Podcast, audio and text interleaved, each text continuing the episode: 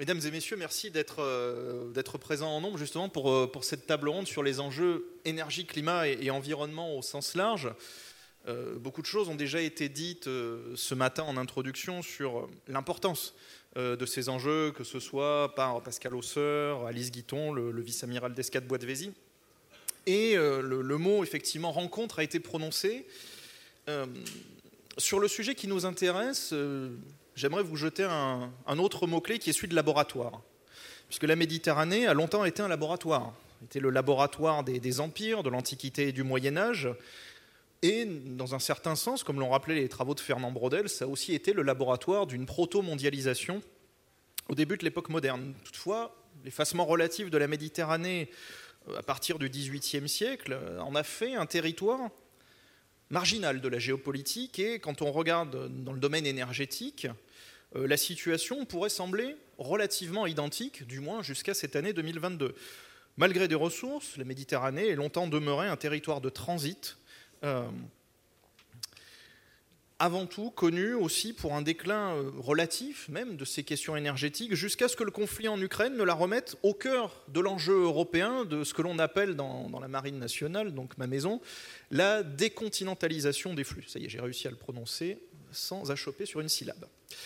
Euh, laboratoire, elle l'est aussi en regard du changement climatique. La Méditerranée est une mer quasi fermée, aux interactions complexes, euh, dont il ne faut pas arrêter l'enjeu uniquement à ces rives, mais dont il faut bien évidemment prendre en compte aussi l'interaction entre la mer elle-même et un interland complexe qui est à la fois montagneux et fluvial. Les moindres changements y ont ainsi des impacts majeurs sur la mer, les animaux et les hommes. Aujourd'hui, plus que jamais, la confluence entre les enjeux énergétiques, alimentaires et climatiques prend l'allure d'un potentiel catalyseur de conflits et pour nous éclairer justement sur ce, qu'en mauvais anglais on appellerait un nexus, pour nous aider à y voir plus clair sur ces jeu, donc nous, nous avons aujourd'hui trois spécialistes de ces différentes thématiques pour justement nous aider à comprendre. Je vais commencer donc dans l'ordre alphabétique. Alexandre, vous me pardonnerez, avec Luca Baccarini, chercheur associé à l'IRIS et grand spécialiste des enjeux géopolitiques et économiques de l'énergie, avec bien évidemment Luc a depuis très longtemps un focus sur la Méditerranée. À ses côtés, Alexandra Nicolas, doctorante à l'Université de Tours et doctorante associée à l'IRSEM, qui nous présentera les enjeux liés à l'alimentation et à la biodiversité maritime. Enfin, last but not least, Alexandre Tête, chargé de recherche à la FRS, spécialiste des enjeux du changement climatique et de ses impacts sur la défense. Merci à tous d'être présents et je vous propose de commencer euh, par la première question. Alors, je vous l'ai dit, ce n'est pas la table ronde d'Ukraine. Néanmoins, on va commencer par l'Ukraine, puisque euh, finalement, le conflit actuel en Ukraine a obligé à penser différemment les flux énergétiques et alimentaires. Pensez-vous, à ce titre, que cela accroisse le rôle de la Méditerranée Luc, peut-être, euh, commençons par les, les flux énergétiques.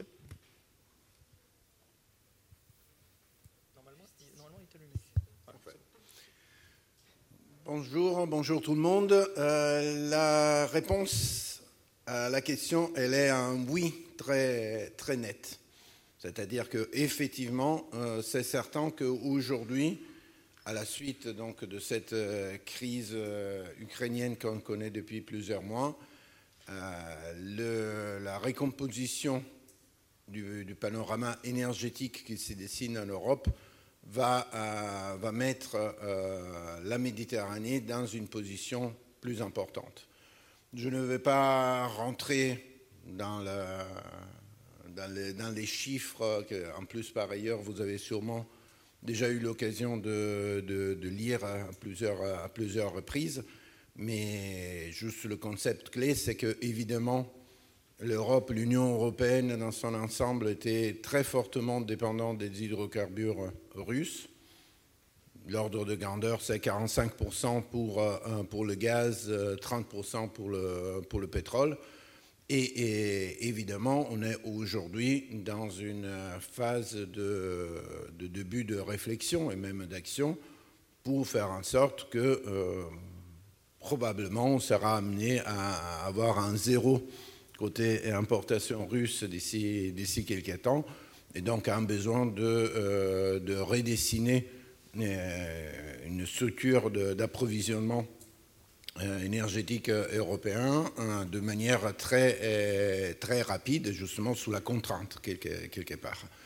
Donc en plus, ce, ces pourcentages euh, sont assez, sont assez inégales, parce que la véritable problématique aujourd'hui se pose surtout vis-à-vis des, pays de, l'Europe centrale. Des pays comme l'Autriche, la République tchèque, la Slovaquie ont des taux de, dépendance bah, sur le gaz en particulier proches de, de 100%. Aussi, des pays comme les, Balkans ou la, Grèce sont fortement, dépendants moins pour, mais encore sur des niveaux très élevés pour l'Allemagne, euh, l'Italie. Et je dirais que les pays qui s'en sortent le mieux, c'est évidemment ceux qui sont géographiquement plus loin de la, Russie et qui ont accès notamment aux importations via, euh, via l'Atlantique, donc les péninsules ibériques, la, France, Benelux, etc. Donc, c'est certain que dans ce cadre figure, la, la Méditerranée devient plus importante, aussi bien comme source directe d'approvisionnement énergétique, mais aussi comme route de passage d'approvisionnement énergétique en provenance d'ailleurs, notamment du Moyen-Orient, notamment via, euh, via le canal de, Suez. Euh, je terminerai la réponse juste en identifiant ce qui me semble être les, euh, les, pays ou les régions les plus, les plus significatives dans cette, dans cette démarche. Et j'en citerai trois. En premier lieu, euh, l'Algérie. Donc l'Algérie, évidemment, a un potentiel de développement, euh, d'exploitation d'hydrocarbures encore, encore significatif, des liens évidemment historiques très forts avec, la, France, ben, mais aussi avec euh, l'Italie d'un point de vue énergétique. Un grand enjeu euh, euh, pour l'Algérie, c'est les besoins de consommation domestique, tirés par la démographie, tirés par l'activité Aujourd'hui, il y a, je dirais, beaucoup trop d'hydrocarbures qui sont consommés au niveau local, et ça, c'est au détriment justement de la capacité à exporter, donc à améliorer aussi les finances du, pays. Le deuxième pays qui me semble très important, euh, c'est la Libye, mais je n'y passerai pas beaucoup de temps parce que je pense que euh, vous êtes tous conscients des, problématiques euh, sécuritaires et de la défaillance étatique qui, connaît la Libye depuis, depuis longtemps, mais le potentiel est là, d'un point de vue de volume et d'un point de vue de distance. Et enfin, un, troisième sujet qui est celui de la Méditerranée orientale alors que la Libye et l'Algérie aujourd'hui sont déjà des partenaires importants d'exportation pour les, euh, donc euh, d'importation pour, euh, pour l'Europe, aujourd'hui la Méditerranée orientale est encore plutôt une, une opportunité, un chemin possible de développement. Là, on parle en particulier de réserves gazières, de réserves gazières qui ont été découvertes il y a un peu plus qu'une dizaine d'années maintenant et qui sont progressivement ou lentement en train d'être euh, mises en service. Et, c'est, je disais, effectivement une région sur laquelle il y a beaucoup de, potentiel, mais je pense qu'on y reviendra après, aussi beaucoup de, contraintes qui se sont manifestées jusqu'à maintenant pour pouvoir effectivement exploiter au maximum ces, ressources. Et c'est clair que dans cet environnement actuel, bah, ça peut contribuer à la réponse de diversifier l'approvisionnement gazier européen, donc euh, contribuer à ce mouvement d'éloignement, de réduction de, des flux gaziers en provenance de Russie. Merci pour ce panorama. Alexandra, peut-être sur les, enjeux alimentaires, justement, un petit peu la, même vision. Est-ce que ça remet la Méditerranée au centre des, approvisionnements et des enjeux de flux alimentaires? Alors ce serait une réponse positive pour ma part également, bien sûr. Je vais quand même commencer par recontextualiser un peu cette Méditerranée, puisque finalement à l'échelle globale, c'est presque une goutte d'eau dans l'océan, avec 0,66% seulement de surface méditerranéenne. Et malgré cette faible proportion, la Méditerranée à elle seule concentre 8 à 9% de la biodiversité marine mondiale. Elle concentre également 20% du produit marin brut, donc c'est l'ensemble des richesses produites par la zone. Et au-delà de ça, c'est également 25% du trafic maritime mondial et 2% de la pêche mondiale, puisqu'on parle justement de sécurité alimentaire. Et ce qui est inquiétant, et s'il y a une donnée qu'on doit retenir, je pense, aujourd'hui, un point commun entre la Méditerranée et la mer Noire, c'est qu'elles sont toutes les deux les deux zones maritimes les plus surexploitées au monde, avec près de 62% de taux de surexploitation d'après la FAO. C'est six fois supérieur au maximum de capture soutenable. Et euh, on a une référence en la matière au niveau européen, c'est le RMD, le rendement maximum durable. Il faut savoir qu'aujourd'hui, à l'heure où je vous parle, seulement 4% des espèces maritimes pêchées respectent ce RMD. Alors, dès 2016, la Commission européenne avait d'ailleurs déjà pris en compte ces enjeux. Hein. À l'époque, lors du séminaire sur la question de l'épuisement des ressources qui avait eu lieu à Catane, Bruxelles estimait que 96% des espèces protégées étaient surexploitées et espérait que d'ici 2020, on arriverait à stabiliser, à mettre fin finalement à cette surexploitation, ce qui n'est évidemment pas le cas, comme je viens de vous le dire. Et cet euh, épuisement euh, des ressources méditerranéennes, à mes yeux, il est d'autant plus crucial que nous sommes dans une situation aujourd'hui grave euh, d'insécurité alimentaire à l'échelle à la fois française et européenne. En d'autres termes, la France, qui, comme vous le savez, est la, deuxième ZEE mondiale, 11 000 km, est dépendante pendant les six mois de l'année, finalement, d'autres pays pour subvenir sa demande intérieure en poissons. Et on a le même constat à l'échelle européenne. L'échelle européenne, euh, donc si je prends l'UE comme zone euh, unie politiquement, ce serait la première ZEE mondiale avec 25,6 millions de kilomètres carrés. Et pourtant, l'Union européenne importe 70% des produits de la pêche qu'elle consomme. Donc c'est un, vrai problème qui se traduit par euh, l'équivalent du jour de dépassement pour la pêche. On appelle ça le Fish Dependence Day. Et ce jour-là où finalement les États ne peuvent plus euh, provenir, subvenir pardon, à leurs besoins en utilisant leurs propres ressources, les ressources situées dans leurs ZEE, ils se rapprochent inexorablement. Et cela nous oblige effectivement à repenser la manière dont nous gérons les flux méditerranéens.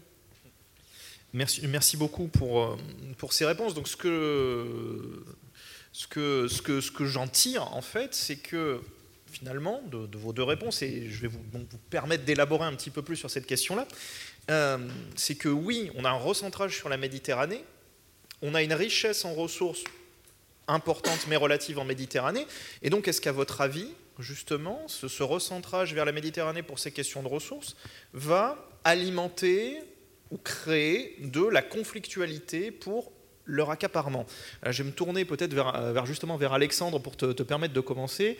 Toi peut-être plutôt sur les ressources en eau, puisque c'est quelque chose dont on n'a pas encore parlé pour l'instant, et après repasser vers les questions alimentaires et les questions énergétiques. Alors, euh, effectivement, on ne peut pas parler d'eau comme on parle de, gaz ou de pétrole, puisqu'il y a une différence fondamentale, c'est que l'eau est une ressource renouvelable, ce qui n'est pas le cas du gaz, et surtout, elle va mal se transporter sur de longues distances. C'est-à-dire que finalement, le prix euh, à l'endroit de consommation dépendra essentiellement euh, du coût de transport, et donc plus on va transporter de l'eau loin, plus elle sera chère et en général incompatible avec les usages à laquelle on la destine, notamment les usages agricoles. Donc, alors, il y a quelques contre-exemples en Méditerranée, hein, puisque aussi, lorsqu'il y a la volonté politique, eh bien, on peut financer ces projets. Je pense bien sûr à, la Turquie, qui, à travers une petite qualisation sous-marine, va exporter de l'eau pour soutenir euh, la République turque de Chypre. Voilà. Alors, euh, elle avait, euh, il y a quelques années, la Turquie avait envisagé d'exporter de l'eau dans le bassin méditerranéen, elle l'avait fait pour Israël, mais à nouveau, ça posait des problèmes un petit peu de, sensibilité politique, puisque l'eau livrée à Israël était moins chère, par exemple, que celle qui était envisagée de, livrer à la Libye.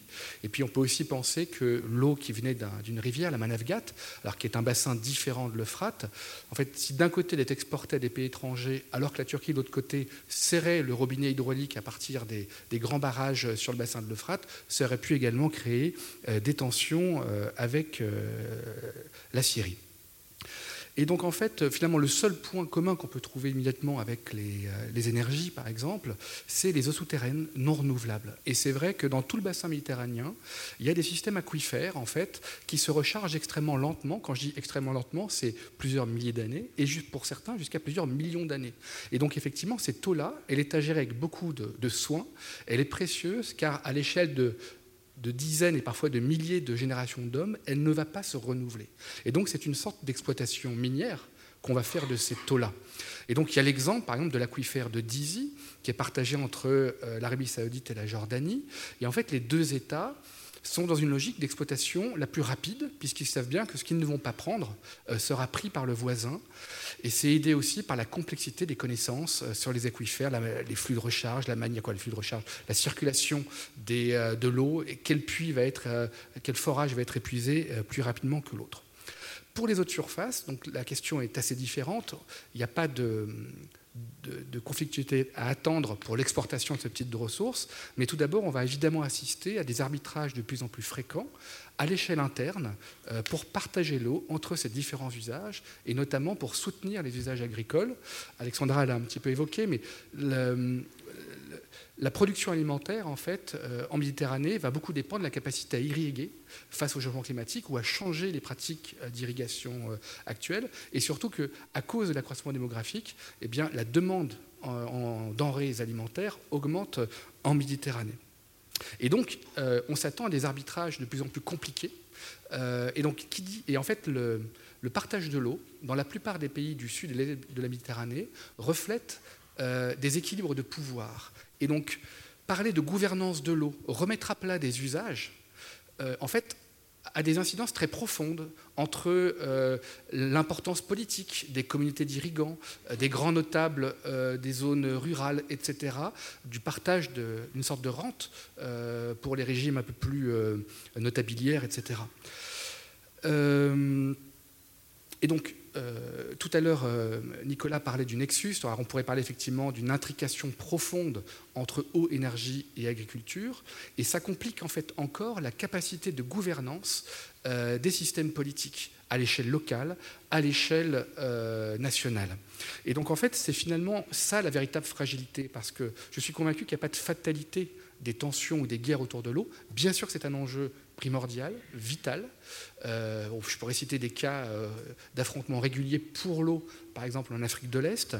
Euh, mais la capacité de gouvernance est déterminante et on voit quand même que euh, pour les pays du Sud et de l'Est de Méditerranée, c'est une, une, denrée précieuse, compliquée, à cause de, à la fois, on en parlera sans doute tout à l'heure, des défis liés au changement climatique, mais aussi à cause des situations démocratiques qui créent des exclusions, euh, ou encore à des défis sociétaux gigantesques. Je pense bien sûr à la croissance démographique et surtout à la place de la jeunesse. Alors peut-être qu'on parlera tout à l'heure des défis transfrontaliers. Voilà, on a, je te remercie avant de passer la, parole à Alexandre. Je te remercie pour vraiment un point très important et qui, qui dans nos métiers n'est pas souvent mis en avant, c'est cette question de la géopolitique locale. Euh, on pense beaucoup, quand on travaille sur la géopolitique, à une grande géopolitique d'affrontements interétatiques, de confrontation ou de coopération, ou de coopétition souvent entre des États ou des grands blocs, l'Union européenne, euh, aujourd'hui euh, la Russie ou une vision eurasiatique, mais il y a aussi ces enjeux de géopolitique locale que, que, tu as bien mis en avant et effectivement qui vont se retrouver dans des questions de gouvernance de ressources.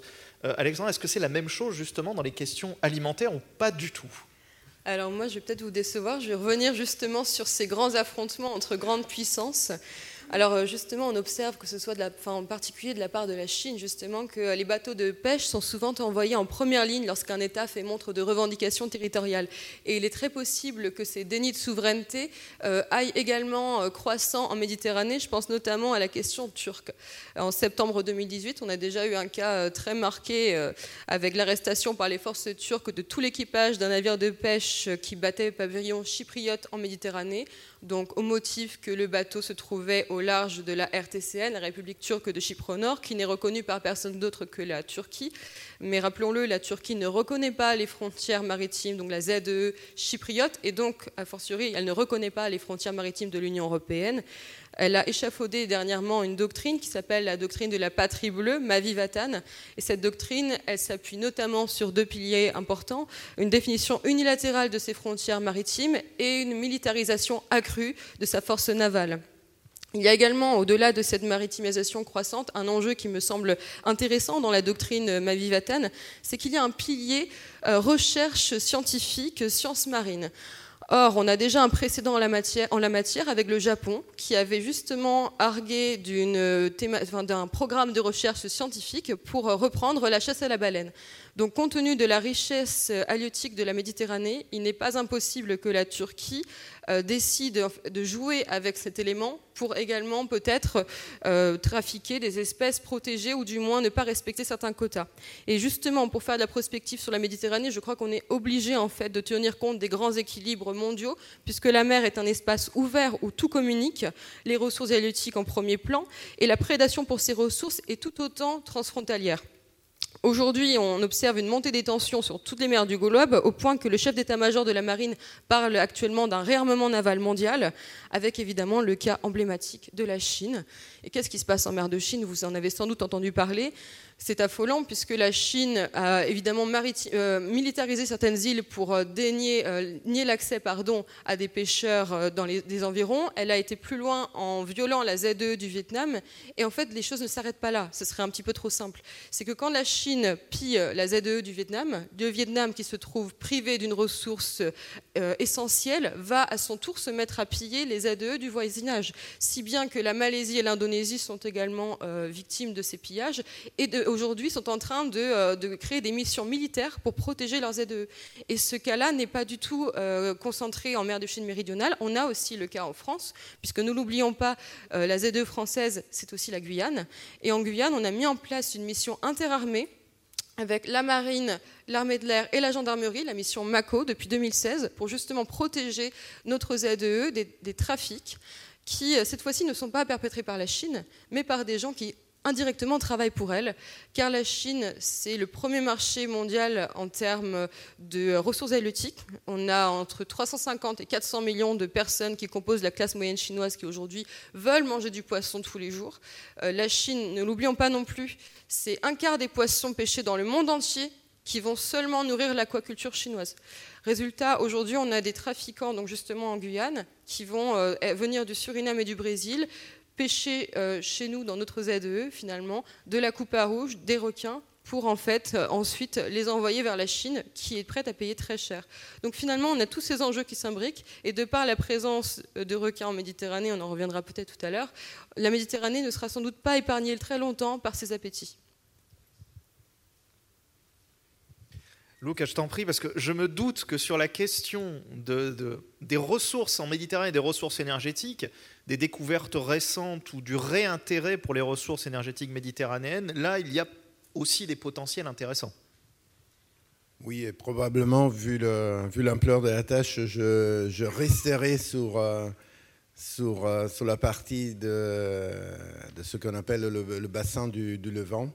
Donc, euh, un petit cadrage historique donc, et géographique. Donc, on parle de, de la zone maritime, donc offshore, entre Israël et, Chypre, qui traditionnellement n'était pas une région pétrogazière, et dans laquelle, par contre, disons à partir de 2009-2010, on a on a, eu des succès d'un point de vue d'exploration, donc la découverte d'un certain nombre de, euh, gisements, euh, principalement gaziers, et qui se trouvent donc dans les, euh, zones économiques d'Israël et de Chypre.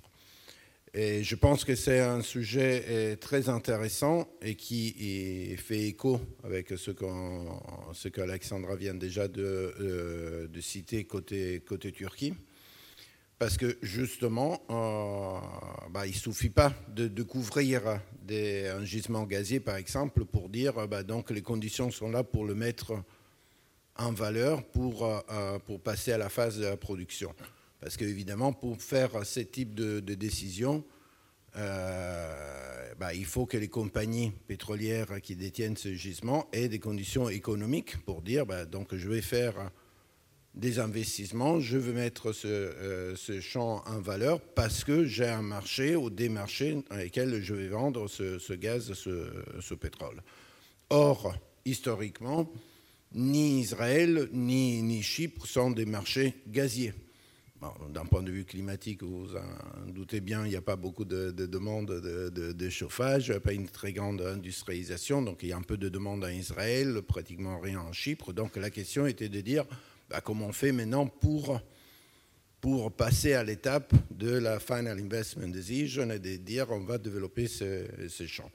La réponse assez naturelle était plutôt celle de la Turquie, parce que justement il y a une proximité géographique et la Turquie est un pays de, de consommation gazière très importante parce que c'est un pays avec une très forte démographie, avec une activité économique en développement, avec euh, un climat, il fait froid en hiver en, Anatolie, donc aussi des besoins croissants et un besoin de se diversifier par rapport aux approvisionnements qui étaient historiquement surtout de, Russie. Et pourtant, cette, cette sorte euh, d'intérêt naturel de développer ces champs pour le marché pour le marché turc ne s'est pas du tout matérialisé parce que justement la Turquie s'est plutôt enfermé dans cette logique de confrontation qui vient d'être déjà citée.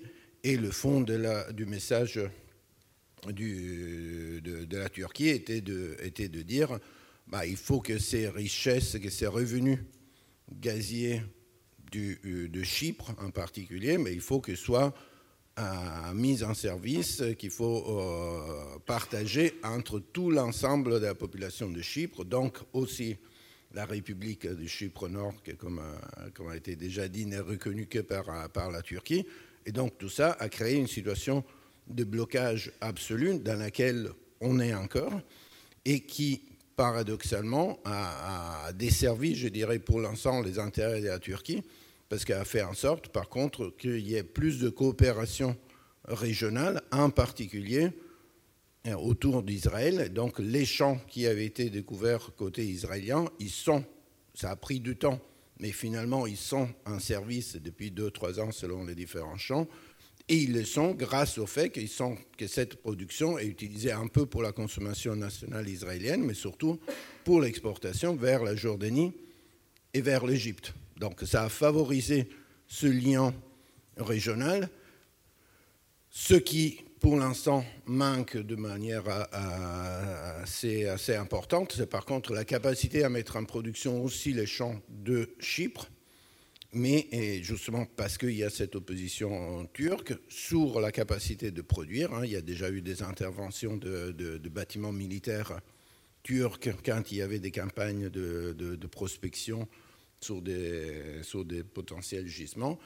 Et donc aujourd'hui, il y a une sorte d'axe diplomatique qui est en train de, se bâtir entre effectivement Israël, Égypte, Chypre et Grèce dans un objectif d'exporter plutôt cet ensemble de ressources gazières, donc si possible aussi celle de, Chypre, plutôt vers l'Union européenne via un projet de gazoduc qui est appelé ISMED, qui est un projet qui tourne déjà depuis pas mal de temps, qui a des contraintes économiques qui sont très importantes, parce que c'est quand même une distance importante, des fonds très, profonds, mais, qui probablement, in fine, pourrait, je ne sais pas si pourrait voir le jour, mais le point sur lequel je voulais conclure, désolé, je suis assez, assez long sur ce point, c'est que pour l'instant, euh, l'Union européenne a vraiment, de mon point de vue, fait défaut euh, de, son rôle vis-à-vis d'un État comme la République de Chypre, qui est quand même membre de, l'Union européenne, n'arrive pas, n'est pas arrivé à la soutenir dans ses projets de développement, à accepter ces, formes de chantage euh, de Turquie. Et donc, personnellement, j'appelle de mes voeux, effectivement, dans le cadre de, la situation actuelle des besoins de diversification gazière suite à l'intervention de Russie, une plus forte intervention, un plus fort soutien de la part de l'Union européenne pour arriver à avoir les conditions de mettre en valeur ces, ressources, soit, je disais, par l'exportation vers la Grèce, soit via des, terminaux méthaniers à développer dans la région. Merci pour, pour, cette prise de position. Garde le micro parce que je, vais, te permettre d'élaborer un petit peu plus là-dessus. Je rebondis un peu sur ce qu'avait dit Alexandra tout à l'heure, quand vous aviez parlé du, du Mavivatan, donc de la doctrine de la, patrie bleue euh, turque, qui est extrêmement intéressante. Et euh, Luc, as-tu parlé justement des champs de Méditerranée orientale. Et c'est vrai que quand on voit, quand on vous regardez la chronologie historique de la découverte de ces champs, on se rend compte en Israël, champ de Tamar en 2006, Léviathan en 2009, on commence à se déplacer vers la limite de la ZE israélienne. Découverte à Chypre du champ d'Aphrodite en 2011, là aussi, on est en limite de ZE chypriote. Est-ce que tu penses, et peut-être aussi que les autres intervenants voudront rebondir sur cette question, mais est-ce que tu penses que le fait qu'on aille chercher ces ressources offshore de plus en plus loin des terres, de plus en plus en limite de ZE, est-ce que ça alimente d'une certaine manière la contestation du droit international de la part de tout un tas d'acteurs, justement sur la question des frontières maritimes et notamment la question de la définition des limites de ZEE. Est-ce que, est que finalement, de l'œuf ou de la poule qui est arrivé le premier dans cette question-là? Euh, donc euh, oui, effectivement, on, est face, on a déjà eu plusieurs exemples à ce type de, questions, parce que euh, effectivement, ces différents champs qui ont été développés au, découvert, dans certains cas, et pas encore développés, entre Chypre, Égypte et Israël, ben, il y en a plusieurs qui sont très proches, voire potentiellement, probablement, à cheval entre les frontières maritimes. Apparemment, champ d'Aphrodite, qui est donc le principal champ identifié en Chypre, à une partie qui passe dans la partie israélienne. Même chose pour Zor, n'est pas loin de la frontière, donc c'est en Égypte, pas loin de, de, Chypre. Et bien sûr, hein, les structures géologiques d'un gisement derrière, bah, ils ne connaissent pas les frontières euh, étatiques. Euh, pour l'instant, je dirais qu'au moins par rapport à ces trois pays, donc euh, Israël, Chypre et Égypte, il y a plutôt eu une logique de collaboration et de coopération. Donc, euh, je disais, les champs israéliens, aujourd'hui, une partie de la production est exportée vers euh, l'Égypte, une partie est réexportée de l'Égypte vers les marchés internationaux. Il y a des projets de, de, collaboration augmentée.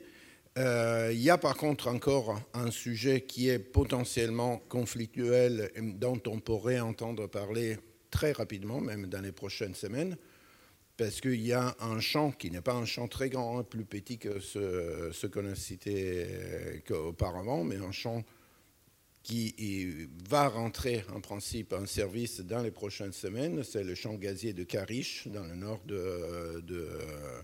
d'Israël. On parle toujours de l'offshore, on à une cinquantaine de milles de, de, la côte. Et ce champ se trouve dans une zone dans laquelle il y a pas encore d'accord de délimitation entre Israël et le Liban, pays dans lequel, par ailleurs, ils n'ont toujours pas de euh, traité de paix, etc. Donc c'est une situation... Et, si, l'État libanais, pour l'instant, il n'a pas trop réagi, il y a des discussions en cours, il y a des médiations américaines en principe euh, actives. Par contre, il y a euh, beaucoup d'actions, au moins verbales, côté Hezbollah, qui menace effectivement d'intervenir avec des opérations, disons, militaires, si ce champ rentre en service avant qu'il y ait un accord de partage entre Israël et le Liban. Donc, euh, juste en début d'été, ça devait être début juillet, il y a eu, bah, la, la plateforme a été survolée par des drones non armés un principe de, provenance d'Hezbollah. et je disais encore, il y a quelques jours, le chef de Hezbollah, Nasrallah, fait des déclarations de ce style. Donc c'est clair que euh, côté Israël, le Liban, la tension est encore, euh, est encore potentielle, de même que, effectivement, toujours par rapport à, la Turquie. Si je peux abuser encore une seconde de, mon temps, euh, désolé de monopoliser le microphone, et je voudrais souligner aussi, parce que là on est dans une logique, disons, un peu étatique, mais un point qui peut potentiellement aussi être euh, nouveau et préoccupant, c'est le fait que donc on va assister à tout un développement d'infrastructures d'exploitation, donc de plateformes, de navires, de gazoducs, de terminaux, etc. Potentiellement, je disais aussi des terminaux méthaniers d'exportation, donc dans ces cas aussi de bateaux méthaniers. Et on est effectivement dans une région limitée d'un point de vue géographique, avec des tensions entre États, avec des tensions Israël, avec, euh, avec Gaza d'un côté, avec Hezbollah de l'autre. Donc euh, euh, c'est certain, je pense que des actes non, non étatiques, mais potentiellement des terrorismes, d'intervention sur ces différentes infrastructures, c'est un enjeu de sécurité nouveau pour, pour les acteurs régionaux et notamment pour les forces euh, navales de la, de la, région qui donc sont, sont en train d'accroître leur collaboration aussi dans cette, dans cette perspective. Je te remercie d'avoir remis la marine au centre du jeu. Hein. C'est promis, on ne s'était pas du tout entendu là-dessus avant. Euh, je ne sais pas si l'un de vous deux veut, rajouter. Ah, avec plaisir. Alors, déjà, je, suis évidemment d'accord avec tout ce qui a été dit. Je rajouterai simplement un point euh, justement sur la question très juridique hein, en termes de droit.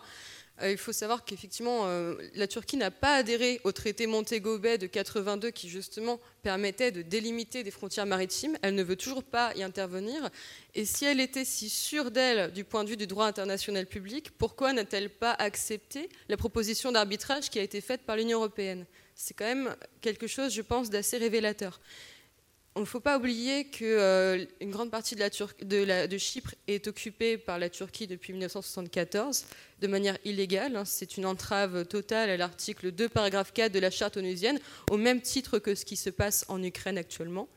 Et donc euh, finalement, la Turquie sait très bien qu'elle n'a pas véritablement intérêt à aller sur ce terrain-là, bien qu'elle conteste ce droit d'inspiration, selon elle, très occidental. Euh, merci. Bah, juste pour euh, finir avec ça, avant de passer à, j'allais dire, le, gros morceau qui va nous occuper, à savoir le changement climatique, euh, juste pour rajouter, ce qu'il faut savoir aussi, c'est qu'au-delà de la doctrine du Mavivatan, il y a aussi un accord interétatique en dehors du cadre de Montego Bay entre la, Turquie et le gouvernement de Tripoli pour une co-délimitation de leurs ZE en dehors du cadre totalement Montego Bay. Donc là aussi, on est sur la contestation du droit, mais aussi sur un, paradroit ou un droit parallèle, appelons ça comme ça, d'inspiration euh, bilatérale, finalement, là aussi. Oui, ça rejoint justement totalement la doctrine Mavivatan qui repose sur l'unilatéralisme. Et de l'autre côté, comme disait euh, M. Baccarini, euh, l'Union européenne n'a pas forcément joué non plus totalement son rôle, puisque du point de vue vraiment juridique, on a quand même l'article 42.7 TUE qui est l'équivalent de l'article 5 de l'OTAN et de l'article 51 de la Charte. Donc en gros, c'est de l'alliance mutuelle. Et à partir du moment où Chypre est occupé et membre de l'Union européenne depuis 2004, on aurait dû mettre tous les moyens nécessaires pour régler cette question chypriote, ce qui n'a pas été fait non plus. Et donc on en revient à ce, fameux paradigme, euh, j'allais dire cours de géopolitique, euh, troisième année de licence. En cas de conflit entre l'Union européenne et l'OTAN, enfin pardon, en cas de conflit entre Chypre et la Turquie, que fait l'Union européenne et que fait l'OTAN. Je vous laisse réfléchir là-dessus, vous avez 4 heures. Plus sérieusement, passons maintenant aux, enjeux qui sont liés au, changement climatique.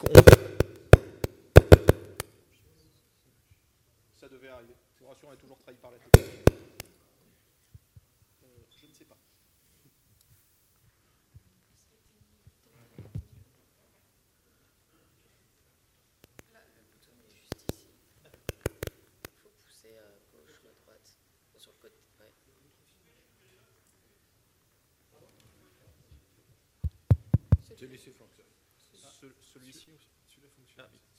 Ah, je remercie.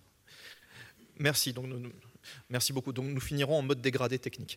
Euh, donc, euh, comme je disais, le changement climatique dont, dont les effets s'accentuent et surtout en Méditerranée, une fois de plus, par le caractère semi-fermé de la Méditerranée, qui, une fois de plus, je reviens sur cette idée de laboratoire, c'est aussi un laboratoire des changements climatiques.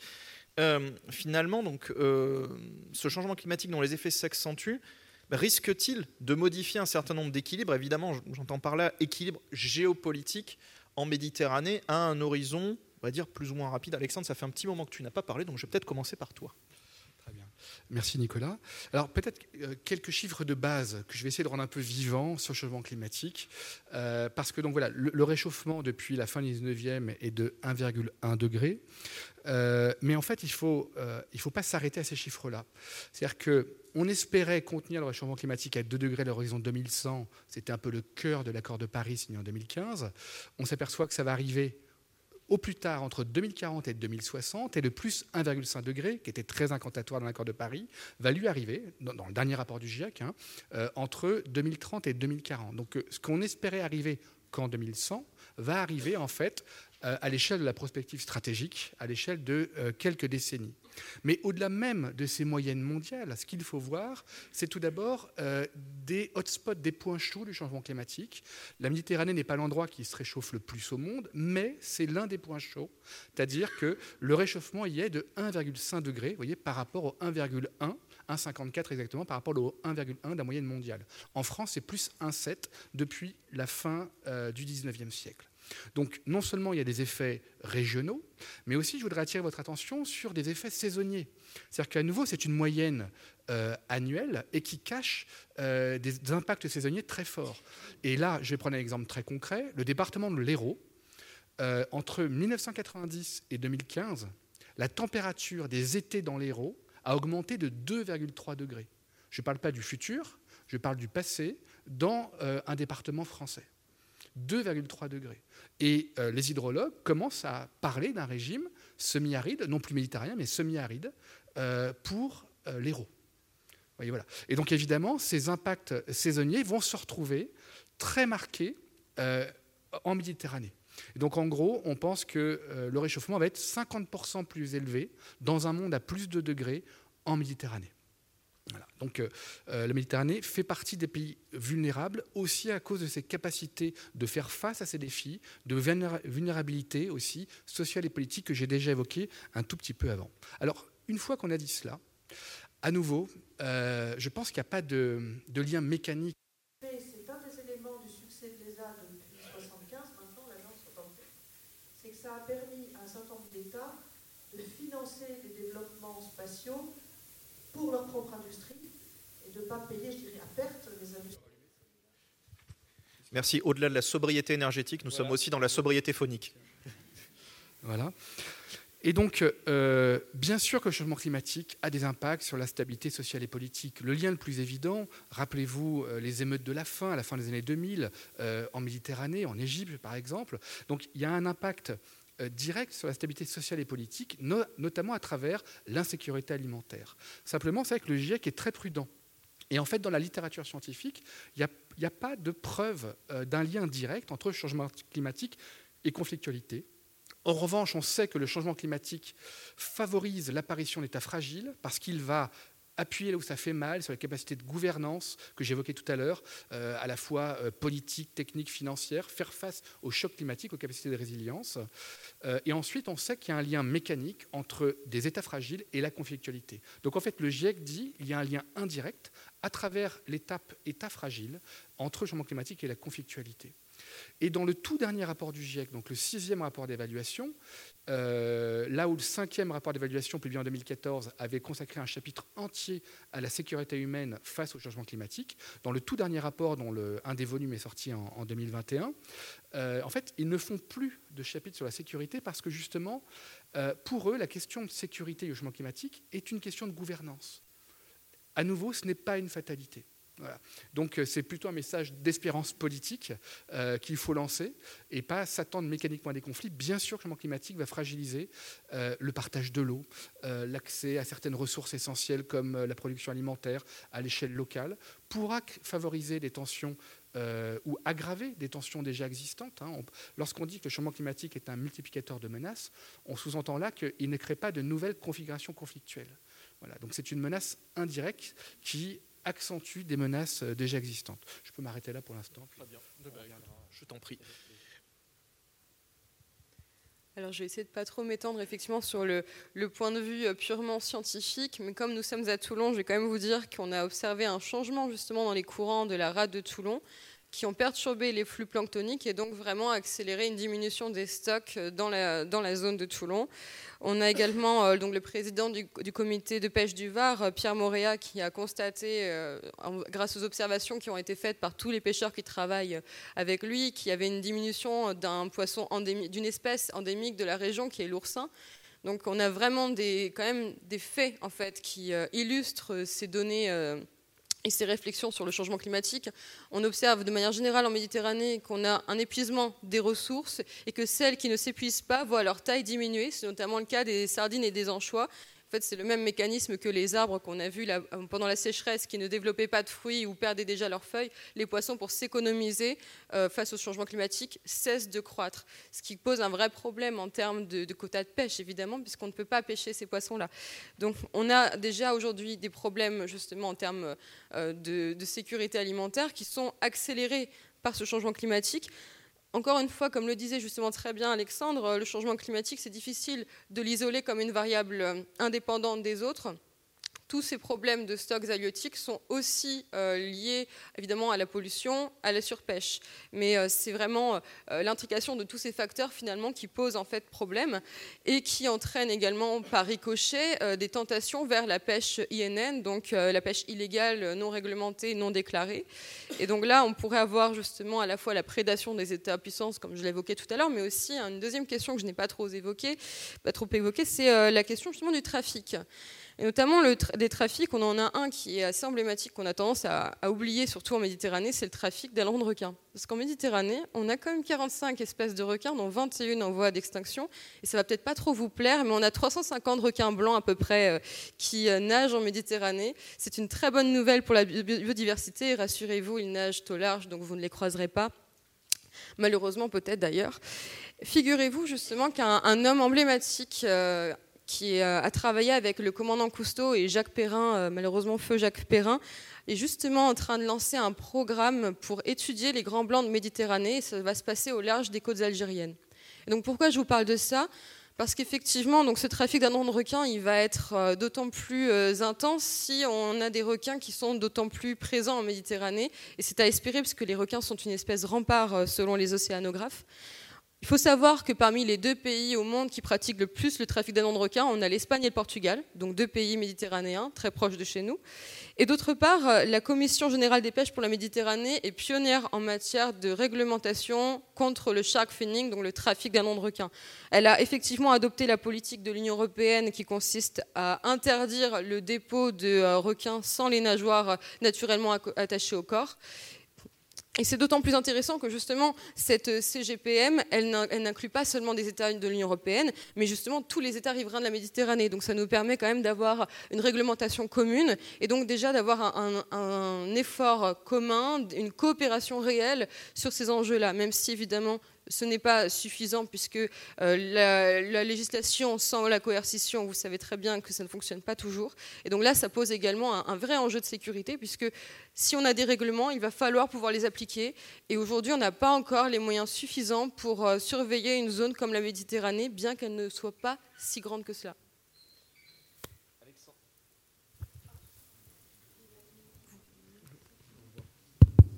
Ça marche. Euh, je vous laisse le micro. Et justement, euh, Alexandre, tout à l'heure, parlait de la question des points chauds, des hotspots. Alors j'ai envie de vous demander à tous les trois, mais on va commencer par vous justement cette fois. Euh, selon vous, voilà, si, on doit faire une, projection entre aujourd'hui et un avenir indéfini, plutôt à court ou moyen terme, quels sont selon vous, en termes soit géographiques, soit thématiques, bah, justement les principaux hotspots, les principaux points chauds géopolitiques en Méditerranée de ce point de vue-là? Bien justement, je vais revenir sur euh, finalement ce que je viens d'évoquer. Je pense qu'on a deux euh, des, hotspots thématiques, en tout cas, pour reprendre votre expression. Euh, la sécurité énergétique, telle que l'abordait justement Lucas. je crois beaucoup dans le projet EastMed. Alors, il est certes complexe à mettre en place, mais il faut savoir que ce projet, déjà en 2020, il aurait dû au départ être mis en place. Il a été abandonné parce que les Américains ont décidé de faire défaut sur le projet et ça ralentit considérablement les choses. Euh, bon, on a. Alors, je crois que j'ai un problème de micro. On va, faire l'échange. Désolée, donc effectivement là c'est un petit peu mieux. Je voudrais quand même pas vous, euh, vous abîmer, vos, abîmer vos tympans. Alors les Américains ont deux enjeux euh, avec ISMED, c'est que d'une part ils ont leur alliance avec la Turquie, qui est quand même une alliance importante pour eux en Méditerranée, même si nous avons des désaccords dans d'autres domaines. Justement, le fait de ne pas courroucer la Turquie avec ISMED, c'est une manière de, de, se rattraper aussi et, et d'équilibrer leur politique étrangère à l'endroit de la Turquie. D'autre part, les Américains sont aujourd'hui la première puissance mondiale en matière de gaz. Ont-ils vraiment intérêt à ce que l'Union européenne devienne davantage indépendante sur le gaz grâce à ISMED, qui, rappelons-le, devait permettre effectivement de, de faire converger du gaz naturel à la fois vers l'Italie et la Bulgarie? Pas sûr que ce soit vraiment leur intérêt. Et c'est finalement assez dommage pour nous en tant qu'Européens, puisque ne l'oublions pas, on est en guerre contre les Russes, qui sont effectivement notre premier, euh, notre premier notre premier exportateur pardon, de gaz aujourd'hui. Si nous perdons effectivement ce lien avec les Russes pour nous retrouver dépendants des Américains qui vendent leur gaz très cher, ça va être un vrai problème pour nous et on en parle déjà, on l'entend partout dans les médias. Donc cet enjeu ISMED, à mon avis, est quand même très crucial. Et au-delà de la sécurité énergétique, c'est évidemment la sécurité alimentaire. Comme le disait très bien Alexandre Tête, lorsque vous avez un pays qui a faim, vous avez des déstabilisations très, très graves et très rapides. On l'a vu avec les printemps arabes, ça pourrait arriver aussi en Europe. Euh, nul n'est n'est protégé euh, par, euh, par ces enjeux-là. Et euh, finalement, ça nous interroge véritablement sur la manière dont on conçoit notre utilisation de, patrimoine commun comme l'espace maritime. Au-delà de la Méditerranée, aujourd'hui, on a les négociations BBNJ qui sont très importantes également, puisqu'on a parlé de Montego on a parlé des zones économiques exclusives, mais on n'a pas parlé en fait de 60% de l'océan qui ne dépend d'aucune juridiction, la haute mer qui fait justement aujourd'hui l'objet de négociations très compliquées à l'ONU, qui, euh, si elles n'aboutissent pas euh, d'ici 2023, seront potentiellement abandonnées après euh, des années de, négociations très difficiles. Donc c'est aussi un, cap vers lequel il faut, je crois, regarder, parce qu'on a un vrai enjeu, et, sans coopération là-dessus, on, va tout de suite justement tomber dans cette politique très prédatrice, très obsienne, de prédation pour les ressources, et peut-être de conflits de haute intensité finalement.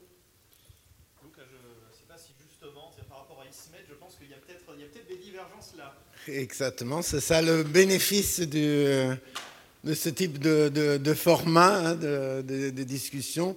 Euh, non, moi je ne suis pas, je ne crois pas que KISMED soit la meilleure des solutions possibles. Euh, je répète, je pense que c'est très important que l'Europe joue un rôle, l'Union européenne joue un rôle beaucoup plus fort pour permettre effectivement, c'est dans son intérêt justement de diversifier ces, ressources.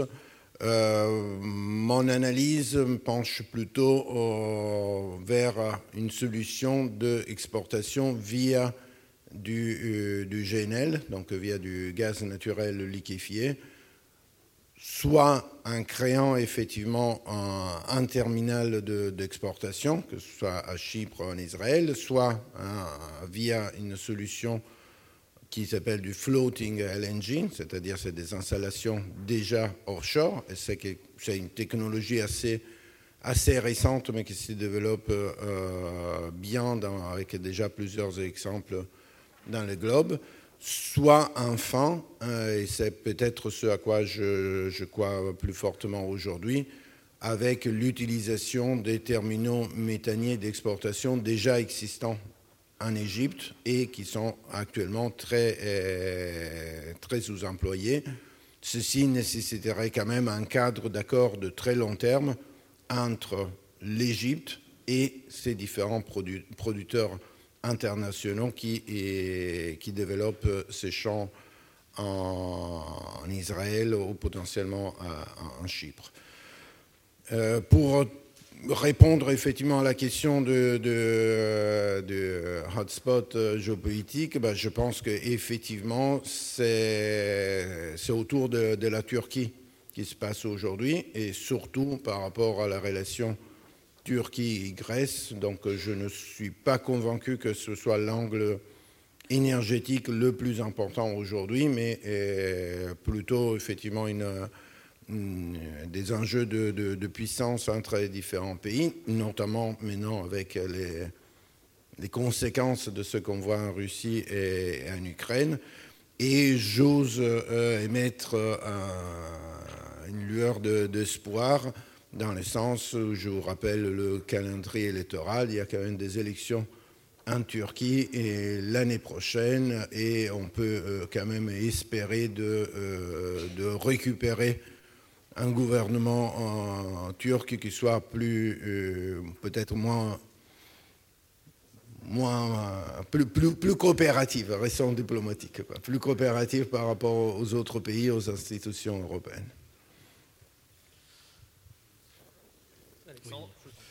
Alors pour rester cohérent avec euh, ce que je vous ai dit tout à l'heure sur les capacités de gouvernance interne, c'est vrai qu'en fait, finalement, euh, je parlerai plutôt d'abord de pays, euh, donc, et des pays qui connaissent des graves crises de gouvernance, donc bien sûr la Libye, la Syrie, le Liban. à l'échelle transfrontalière, finalement, le problème que rencontre l'Égypte avec le Nil et, son grand voisin éthiopien vient surtout, à mon sens, hein, de, de la structure aussi de l'économie et de la société égyptienne. Euh, une grande partie de la main-d'œuvre, hein, je crois que c'est un peu plus de 20%, et pour les femmes c'est plus, est encore agricole. Euh, et l'Égypte est en fait prisonnier d'un modèle euh, avec une forte production interne de son alimentation à cause de la dimension politique et sociale de la sécurité alimentaire et de ses conséquences en termes de stabilité. et donc en fait, elle n'a pas vraiment de solution pour reconvertir cette main-d'œuvre agricole dans d'autres secteurs. Euh, dans nos pays, euh, l'exode rural a été rendu possible par le développement du secteur industriel qui a offert un réservoir de travail à tous ces travailleurs euh, ruraux. et donc il n'y a pas ce levier de changement en, Égypte, qui est donc prisonnière d'un modèle où en fait elle prélève quasiment 60 km3, 60 milliards de mètres cubes d'eau pour elle, là où un pays comme l'Éthiopie, qui est aujourd'hui plus, nombreux en termes de population, euh, plus de 100 millions d'habitants, mais il y a à peu près une quarantaine de millions qui vivent dans le bassin du Nil, ne prélève que 1,5 à 2 km3. Et donc, sans même parler d'égalité, euh, effectivement, il faudra qu'à un moment, euh, l'Égypte accepte de faire ce partage. Donc il y a des blocages politiques, évidemment, et le changement climatique va les amplifier en jouant sur les débits annuels. Et effectivement, ce qui est inquiétant, c'est que l'Égypte n'est pas prête à absorber ces chocs euh, elle ne cesse de développer de nouveaux projets d'irrigation. Donc, bien sûr, elle crée des économies d'eau euh, par euh, un fort savoir-faire en matière de drainage, par des nouveaux plans d'irrigation haute pression qui consomment moins d'eau. Mais en fait, elle ne cesse d'augmenter sa surface agricole. Hein, avec un modèle social qui ne lui permet pas de reconvertir son secteur agricole. Donc pour moi, l'état clé du bassin, c'est pas tant l'Éthiopie, qui attendait depuis des décennies de se développer, qui a vécu le statu quo imposé par l'Égypte grâce à son importance dans les organismes internationaux, euh, notamment par, le soutien que l'Égypte a fait, euh, la reconnaissance de, euh, d'Israël par l'Égypte, lui a valu des places importantes au sein des relations internationales et a permis à l'Égypte de bloquer pendant des décennies les financements internationaux, ce qui a conduit finalement, pour construire les barrages, ce qui a conduit à une position très unilatérale de l'Éthiopie, qui a trouvé, par l'émission de bons du Trésor, la sollicitation de sa diaspora, des moyens de financer toute seule le barrage. Tant pis pour l'Égypte, d'une certaine manière, dans sa logique. Donc effectivement, et en fait, à nouveau, euh, l'eau ne vient que compliquer des relations politiques qui, sont déjà complexes entre la France et l'Allemagne. Sur le Rhin, vous allez avoir euh, euh, plus d'une dizaine, presque une quinzaine d'accords internationaux. Donc les outils juridiques, les boîtes à outils existent déjà. Hein. simplement, il faut qu'il y ait une bonne relation entre les États. Bien sûr, il faut mentionner aussi, je ne l'ai pas fait, mais les territoires palestiniens où la question de l'eau là est un problème quotidien. Hein, évidemment. Et puis, au-delà des zones géographiques, donc c'est des secteurs d'activité. L'eau, on en a déjà parlé, c'est le tourisme également, hein, puisque c'était avant le Covid quand même euh, à peu près 550 000 emplois, un secteur très important. On a parlé de la production alimentaire, hein, qui subit euh, à la fois les événements climatiques extrêmes qui ravagent des récoltes, euh, donc les sécheresses, les vagues de chaleur, mais aussi la sanilisation des terres ou des eaux par la montée euh, euh, de l'océan et qui finalement contamine euh, des, nappes souterraines, etc. voilà. Et puis, comme dernier secteur, il faudrait citer peut-être la santé humaine, qui est très affectée par le changement climatique, évidemment. Et puis, on a déjà parlé des écosystèmes maritimes et terrestres. Je te remercie. Je prends le micro pour te le redonner tout de suite. Euh, à toi et à Luca, justement, sur, une vision, j'allais dire, un petit peu plus positive. C'est est-ce que vous pensez, chacun d'entre vous, que les transitions énergétiques qui sont en cours en Méditerranée, avec des, dynamiques très différenciées selon les pays, est-ce que ça peut amener à des changements dans ces dynamiques-là? Et quand je dis des changements, sont entendu des changements positifs ah, alors, j'essaye toujours d'avoir l'air un peu avenant, mais je suis quand même très pessimiste euh, là-dessus. Et je prendrai comme exemple les liens entre l'eau et l'énergie. Donc il y a un double rapport entre l'eau et l'énergie, c'est-à-dire qu'on a besoin de beaucoup d'eau dans le secteur de l'énergie. Par exemple, 55% de l'eau prélevée au Maroc sert à refroidir les centrales thermiques. En France, c'est plus, hein, évidemment, euh, à cause de la, présence des centrales nucléaires, même si le secteur énergétique est très peu consommateur de cette eau qui est retournée avec une dégradation thermique euh, dans le milieu et est disponible pour les autres usagers. Euh, en fait, Parmi les énergies propres dont disposent la plupart des pays méditerranéens, il y a l'hydroélectricité. Sauf que le changement climatique joue sur les régimes de précipitation avec une tendance à la baisse. Euh, et par exemple, je vais prendre le Maroc. Le Maroc avait, avait initié un plan très ambitieux de barrage au tout début des années 80. Ils espéraient produire 2200, 2200 gigawattheures d'électricité par an. Et en fait, ils n'ont jamais dépassé 1200. Et plusieurs années, c'est descendu sous les 300, c'est-à-dire 7 fois moins que la capacité installée et les prévisions en fonction de l'eau dans les barrages. Ça, c'était lié à cause d'apports en eau qui étaient nettement inférieurs sur les 20 dernières années à ce qui était prévu. Vous voyez, donc à nouveau, je ne parle même pas du futur, c'est déjà existant. Et aussi le fait que les pluies sont plus concentrées à certaines périodes de l'année et favorisent l'alluvionnement, l'érosion. Et donc en fait, ces sédiments viennent combler les lacs réservoirs. Et donc on pense à peu près qu'au Maroc, euh, les, barrages ont perdu 30%, 30 de leur capacité à cause euh, de, ces sédiments qui limitent la capacité d'eau et 15% en Algérie. L'autre sujet pour lequel je ne suis pas très optimiste, c'est l'empreinte énergétique du secteur de l'eau. Donc c'est l'autre rapport entre l'eau et l'énergie. En 2000, on pense qu'à peu près 10% de la demande totale en électricité était consommée par le secteur de l'eau. En 2025, ce sera sans doute, on sera autour de 20%. C'est-à-dire que 20% d'électricité sert juste à prélever de l'eau dans les eaux souterraines, donc forer, pomper, euh, dessaler de l'eau, la transporter euh, d'un bassin à un autre, le recyclage. Et on s'aperçoit que toutes les solutions qui sont mises, euh, qui sont appliquées, par exemple en Tunisie ou en Algérie, on va parler de sécurité hydrique, sont d'abord surtout des solutions ingénieriales, techniques, qui vont avoir un coût énergétique. Et euh, donc il y a une sorte d'engouement parce que justement les solutions techniques permettent de ne pas remettre en cause la gouvernance de l'eau.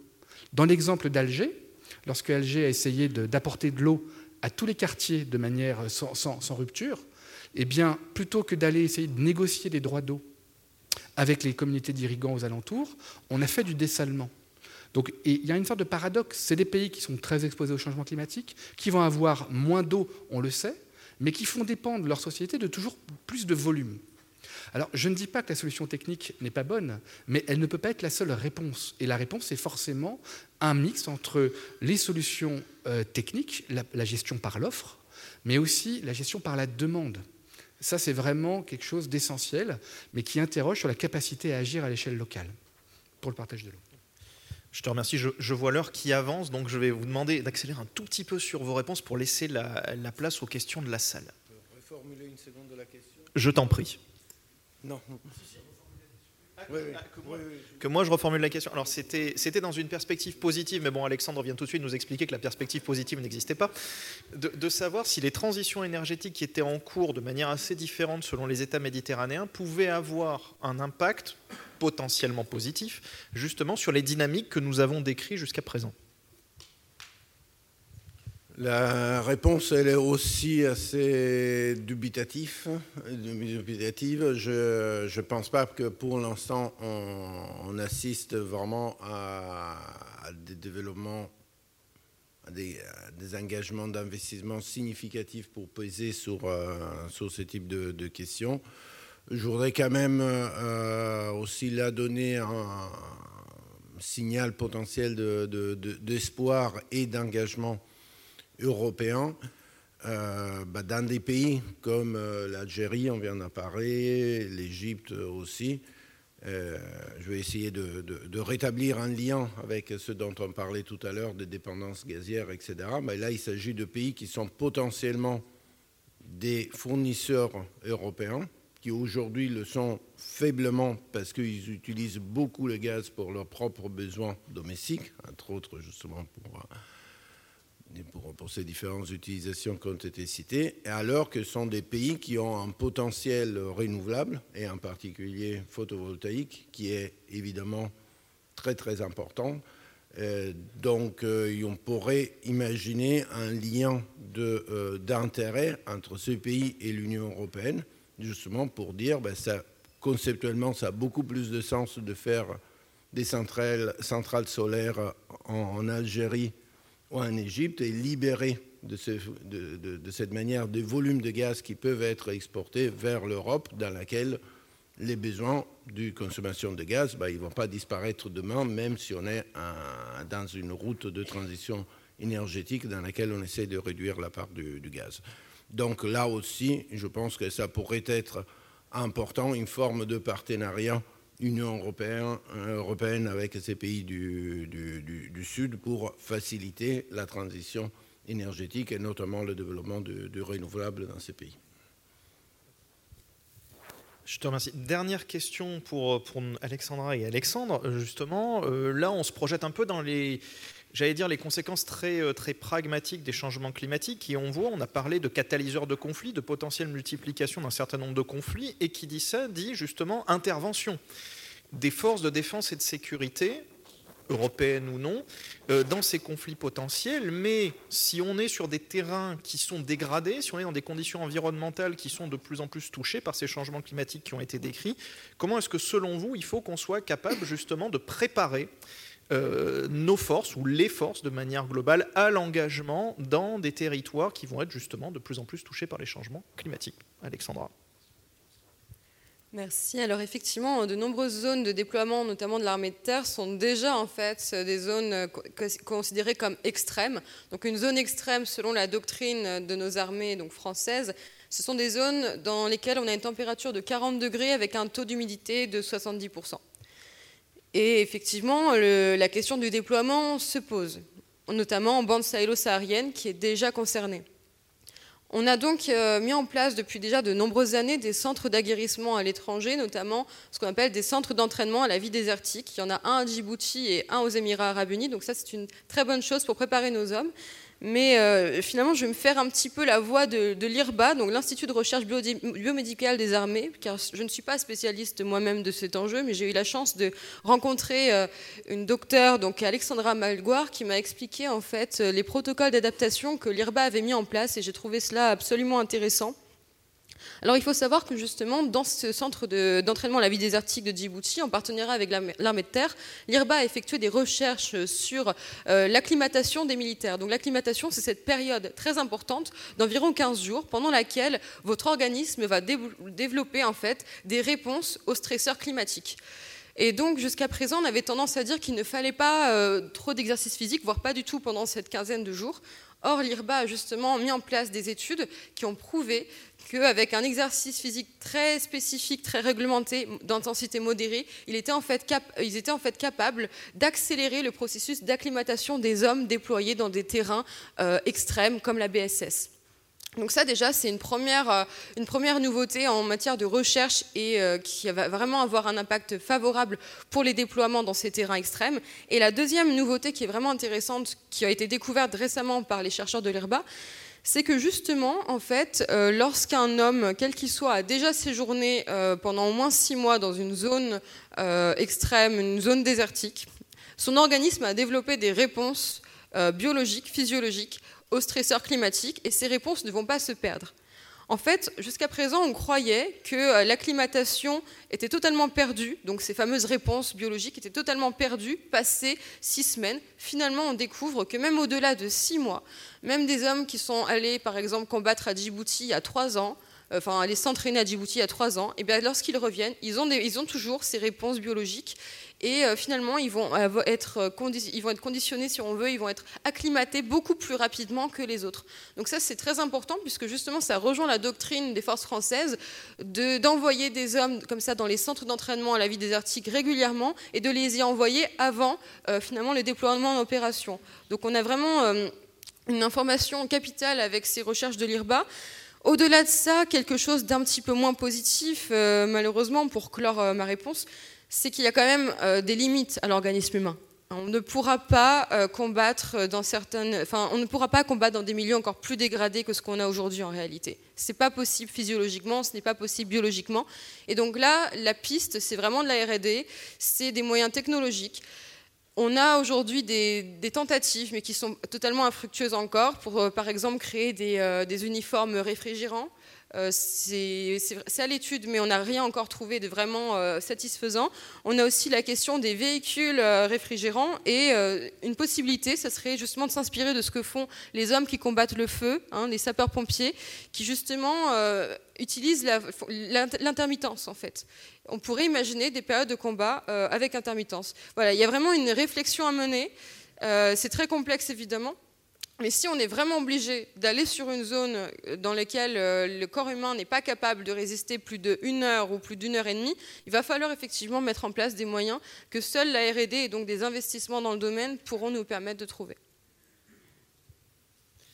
Merci. Alexandre, je t'en prie. Oui. Merci beaucoup.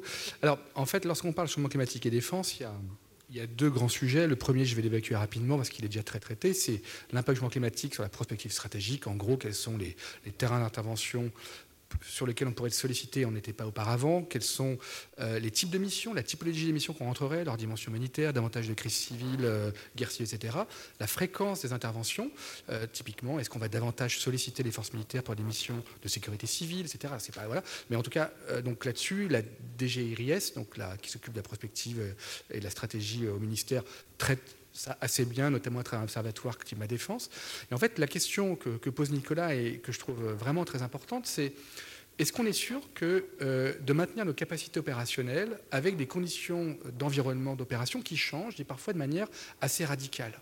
C'est-à-dire qu'on a déjà vu avec les opérations, et ça ne concerne pas que la France, hein, je vais donner d'autres exemples, mais on a déjà vu au Mali, par exemple, des températures dans un, petit véhicule terrestre, le VAB, qui dépasse les 60 degrés, avec des gens dedans, la clim qui ne marche pas.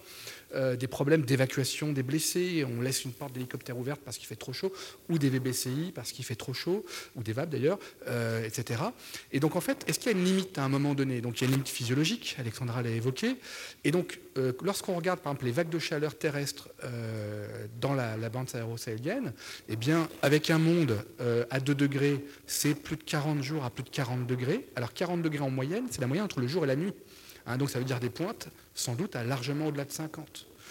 Et puis on voit des impacts sur l'électronique, sur en fait toute la chaîne, euh, donc à la fois de véhicules. Ça limite aussi la planification opérationnelle parce que euh, les appareils, on ne va pas les faire voler aux heures chaudes. Si vraiment on veut opérer et être sûr euh, d'avoir des appareils en l'air lorsqu'on a des troupes au sol, on va faire décoller le matin, quitte à avoir des surcoûts énergétiques, etc.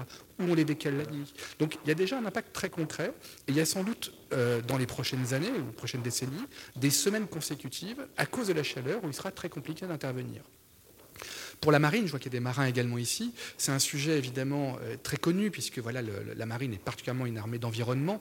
Euh, en plus, il y a une sorte de grand écart qui se réalise avec des missions Grand Nord qui se multiplient, hein, depuis 2014 notamment. On, envoie des bateaux dans l'Atlantique Nord, au-delà du cercle polaire, pour tester les bateaux, euh, la lutte anti-sous-marine qui s'est revigorée, bien sûr, depuis 2014.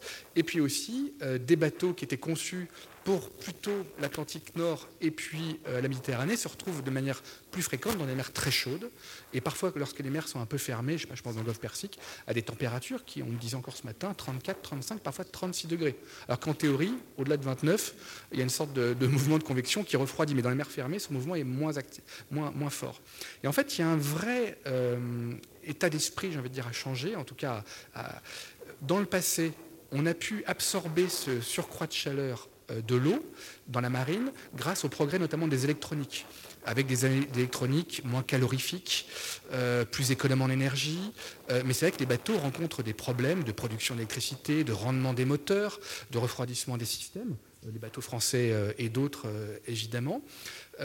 donc, et je prends l'exemple du porte-avions. Expression de besoin en 79, il sera décommissionné en 2037. Il y a plus de 60 ans d'écart entre le moment où on fait l'expression de besoin et là. Donc imaginez aujourd'hui le grand écart. Donc le prochain porte-avions, on peut penser que jusqu'en 2070, 2075, peut-être qu'il fonctionnera. Et donc comment on intègre concrètement dans un cahier des charges euh, ces évolutions? Alors souvent, effectivement, on a l'impression que le changement climatique, on reste dans les marges et tolérances militaires qui sont très exigeantes. Mais par exemple, pour l'électronique, il y a un standard militaire qui vient d'évoluer pour passer les tests des électroniques, des composants électroniques, de 56 à 63 degrés. Donc en fait, il y a un travail de fourmi, norme par norme, mais aussi dans l'architecture navale, se dire, voilà, euh, est-ce qu'il faut spécialiser des bateaux Parce que le changement climatique va modifier euh, la houle, hein, les trains de vagues, leur fréquence et leur impact sur les systèmes embarqués. Donc on fait des bateaux qu'on veut polyvalents, mais est-ce que ce sera encore possible avec des phénomènes amplifiés dans le futur? Voilà. Donc il y a plein d'exemples que je pourrais donner aussi sur les conditions de vie à bord, les températures dans le radier, des classes Mistral, tout ça. Voilà, on pourra euh, en reparler ensemble. Euh, je, te remercie pour ajouter aussi la prolifération biologique et l'acidification pour, pour les coques de la marine. merci en tout cas à, nos intervenants d'avoir répondu à mes questions. Mais maintenant, c'est le temps de vos questions. Donc n'hésitez pas. Si vous avez des questions, hop, je vois qu'il y a déjà des bras qui se lèvent. Donc je vous demande, euh, quand vous avez le micro, de vous lever, de vous présenter et de spécifier votre question et surtout à qui elle s'adresse.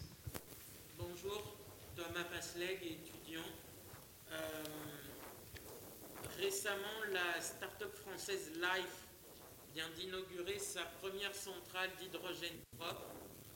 Euh, pensez-vous que, euh, que, ce mode d'énergie a de l'avenir?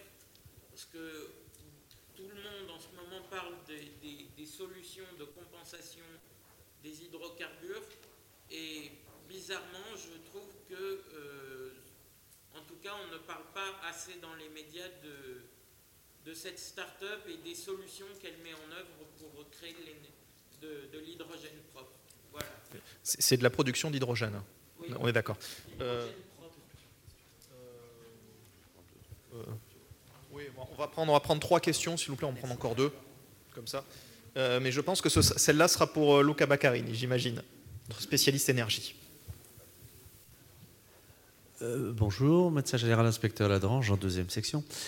Une question idiote. Euh, quand on parle bah, bah, des, différents gisements de gaz qu'on a découverts en Méditerranée orientale, est-ce que par hasard ils communiquent l'un envers l'autre? Est-ce qu'on peut en siphonner un à partir des autres? Et deuxièmement, dans l'hypothèse, et j'arrêterai là, de, de, la multiplication des usines de dessalement euh, d'eau de mer, quelles seraient les conséquences de la prolifération de ces usines sur l'écologie marine? Dernière question peut-être pour notre premier round.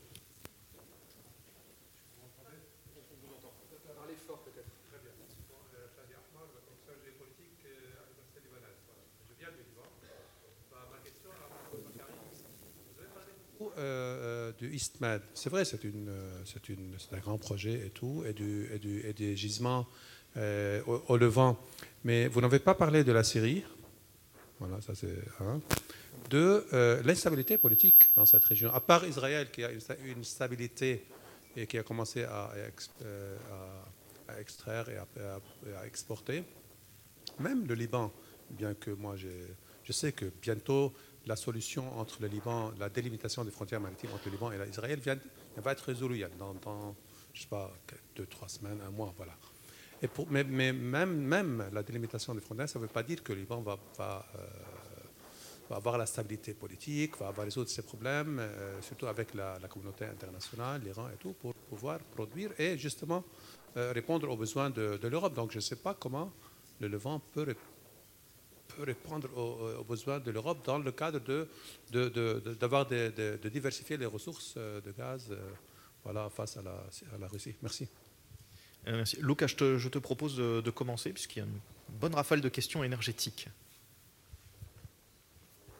Je serai aussi rapide que, que possible. sur la première question, euh, je suis vraiment désolé, mais je ne suis absolument pas un expert hein, sur, euh, sur l'hydrogène. Je ne connais pas cette, euh, cette start-up, donc je ne suis pas en mesure de, de, m'exprimer.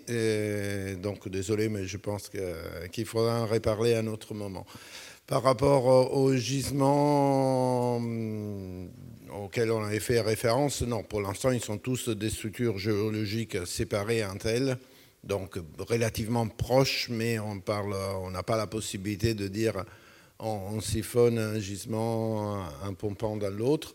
Par contre, effectivement, on l'avait cité, il y a plusieurs de ces gisements qui sont assez proches aux zones de délimitation entre différentes frontières. Donc, il pourrait se poser la question de dire est-ce qu'un État est en train de, euh, de vider un réservoir plus rapidement que, que, son voisin. Euh, ce qui est effectivement aussi la question qui se pose euh, aujourd'hui, je disais par rapport au Liban et, Liban et Israël, par rapport donc au gisement que je vous ai cité tout à l'heure.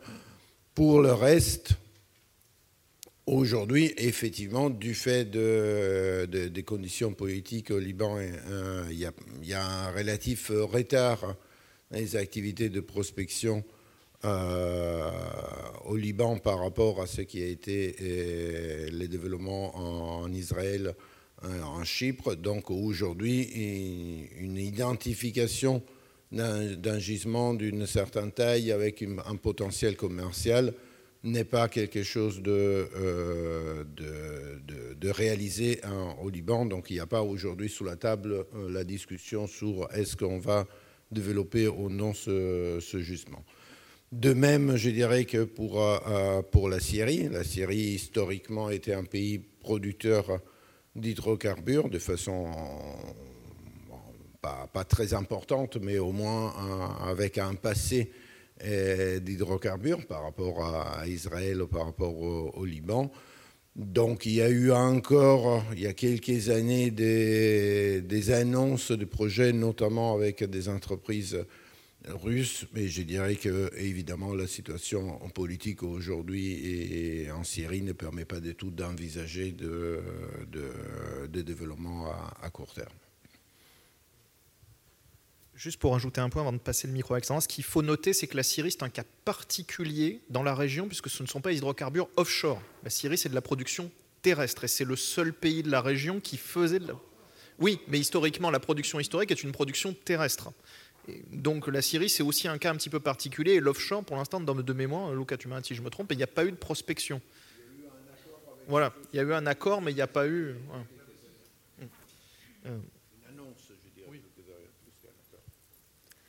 Alors très rapidement hein, sur la salinité de l'eau euh, et les liens avec justement les usines de dessalement. Donc effectivement, vous allez forcément perturber l'écosystème local lorsque vous, vous, allez pomper de manière répétée de l'eau et en plus la dessaler c'est assez évident. Mais euh, on n'a malheureusement pas non plus assez d'études, je pense, de long terme sur véritablement les répercussions que ça peut avoir dans le temps. Parce que je pense notamment aux Émirats arabes unis qui le font beaucoup. Euh, les études d'impact, évidemment, il y en a eu lieu, mais des études d'impact sur euh, véritablement 10, 15 ans, faites par des, scientifiques indépendants, je pense qu'on gagnerait en avoir un peu plus. Et je voudrais rebondir sur ce point, justement, qui est assez intéressant. Vous, parlez finalement aussi, de, indirectement, de la question des énergies maritimes. Et il y a une énergie qui est assez intéressante à mes yeux, c'est l'hydrolien. Parce que justement, sur l'hydrolien, en revanche, là, on a des études d'impact à très long terme qui sont assez intéressantes et j'ai été moi-même assez surprise par les, conclusions.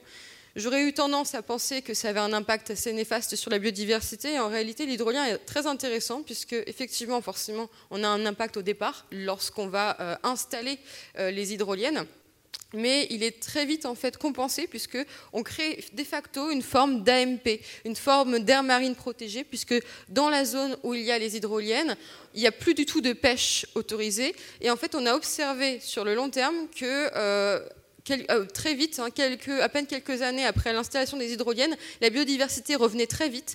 Euh, des coraux s'installaient, des algues s'installaient, des poissons euh, créaient des récifs en fait autour de ces installations. Et finalement, c'est assez bénéfique puisque comme l'eau est un espace ouvert, on a le même effet qu'avec les aires marines protégées. La biodiversité qui est recréée sur, sur cette zone-là va bénéficier aux eaux alentours. Donc la zone qui est fermée à la pêche finalement profite en fait aux zones qui sont juste à côté, qui sont limitrophes et qui, elles, sont autorisées pour les pêcheurs. Donc là, on a, un intérêt entre euh, une, vraie euh, alliance, finalement, de la question énergétique et de la question en biodiversité. Merci. Vraiment, en une seconde, pour compléter ce qu'a dit Alexandra sur le dessalement. Donc, effectivement, ce que vous sous-entendiez, c'est-à-dire qu'il y a euh, le dessalement produit un jus salé très concentré qu'on va appeler la saumure, qui est rejeté. Et donc, il y a effectivement un effet de concentration. Alors, euh, à l'échelle méditerranéenne, on parle plutôt d'un effet sur plusieurs siècles, si jamais euh, ça, se euh, répandait énormément. Mais en fait, l'effet pourrait être beaucoup plus notable sur des espaces de mer semi-fermée, le golfe Persique, ou par exemple le petit bras de la mer Rouge et l'Atacaba, où effectivement il y a beaucoup de projets de, de, dessalement aussi qui sont, qui sont lancés. Merci. Moi, je vais, enlever ma casquette de marin pour mettre ma casquette d'énergéticien et répondre à votre question sur, l'hydrogène. Euh, je ne vais pas me prononcer sur telle ou telle entreprise, ce n'est pas la question. La question, c'est l'intérêt de l'hydrogène. Ce qu'il faut comprendre, c'est que l'hydrogène n'est pas une source d'énergie. L'hydrogène, c'est un vecteur d'énergie. Et ça, c'est très important à comprendre parce qu'il faut une source d'énergie à la base pour le produire. Quand on parle d'hydrogène dit vert, ça veut dire que c'est de l'électrolyse de l'eau. C'est donc de l'électricité. Donc ça veut dire que cette électricité, il faut bien la produire d'une manière ou d'une autre.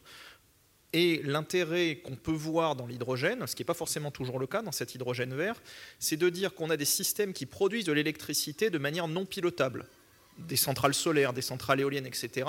Et comme on stocke très mal l'électricité, cette électricité serait, entre guillemets, et avec énormément de guillemets, avant que tu me dises quoi que ce soit, toi, perdue. L'intérêt justement d'aller coupler un électrolyseur avec des champs éoliens ou des centrales solaires, c'est de produire de l'hydrogène pour en fait stocker cette électricité d'une autre manière au travers d'un stockage par l'hydrogène, ce qu'on appelle du power to gas. Et après, cet hydrogène, on peut en faire plusieurs choses. Mais pour l'instant, ce qu'il faut voir, c'est qu'on est encore dans des phases très expérimentales. Ça coûte extrêmement cher, c'est peu rentable économiquement, ça ne veut pas dire que ça ne le sera pas, mais là, pour l'instant, il faut plutôt le regarder dans une vision quasiment prospective. Mais l'idée, c'est pas de dire que l'hydrogène va remplacer le pétrole, parce que la nature est très différente. Une fois de plus, l'hydrogène, il faut le produire.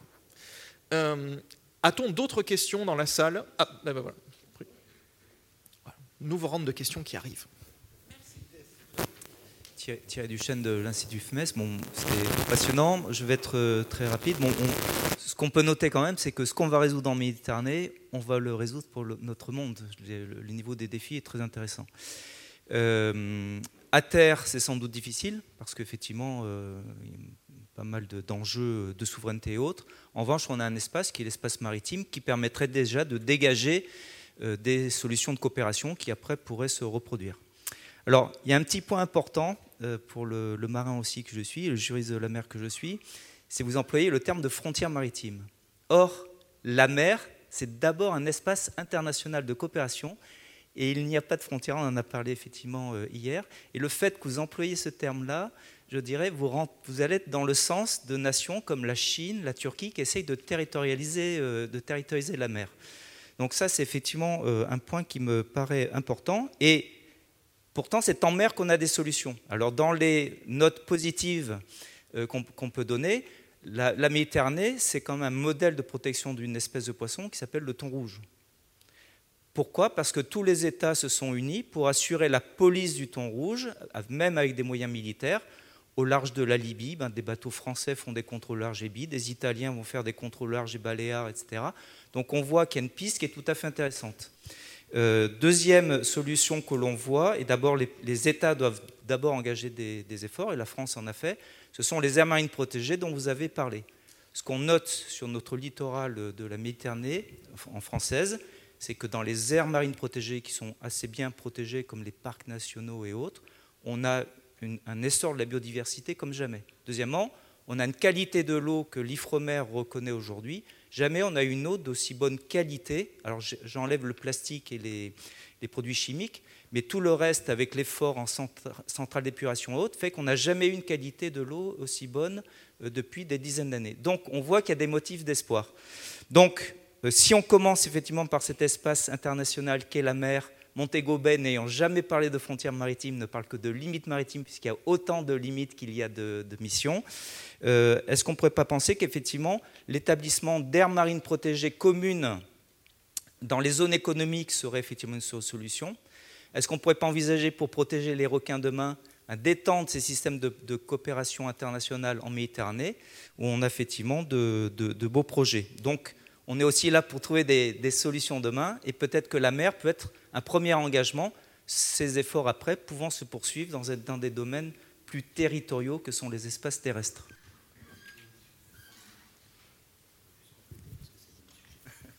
Ce serait juste pour compléter cette question. Euh, Laurent Musso de la DGRIS, euh, vous avez parlé, Madame, euh, Nicolas, de BBNJ, hein, donc de sauvegarde des ressources halieutiques au-delà des, juridictions nationales. Et, je rebondis sur votre question, et notamment sur les aires marines protégées. Est-ce que vous ne pensez pas que le fait d'inclure des AMP à ce traité BBNJ ne fasse tout simplement pas un traité mort dans l'œuf euh, quand on voit que de nombreux pays aujourd'hui euh, remettent en question l'équilibre international et notamment tout ce qui viendrait d'idées occidentales, comme un peu la Convention de Montego Bay?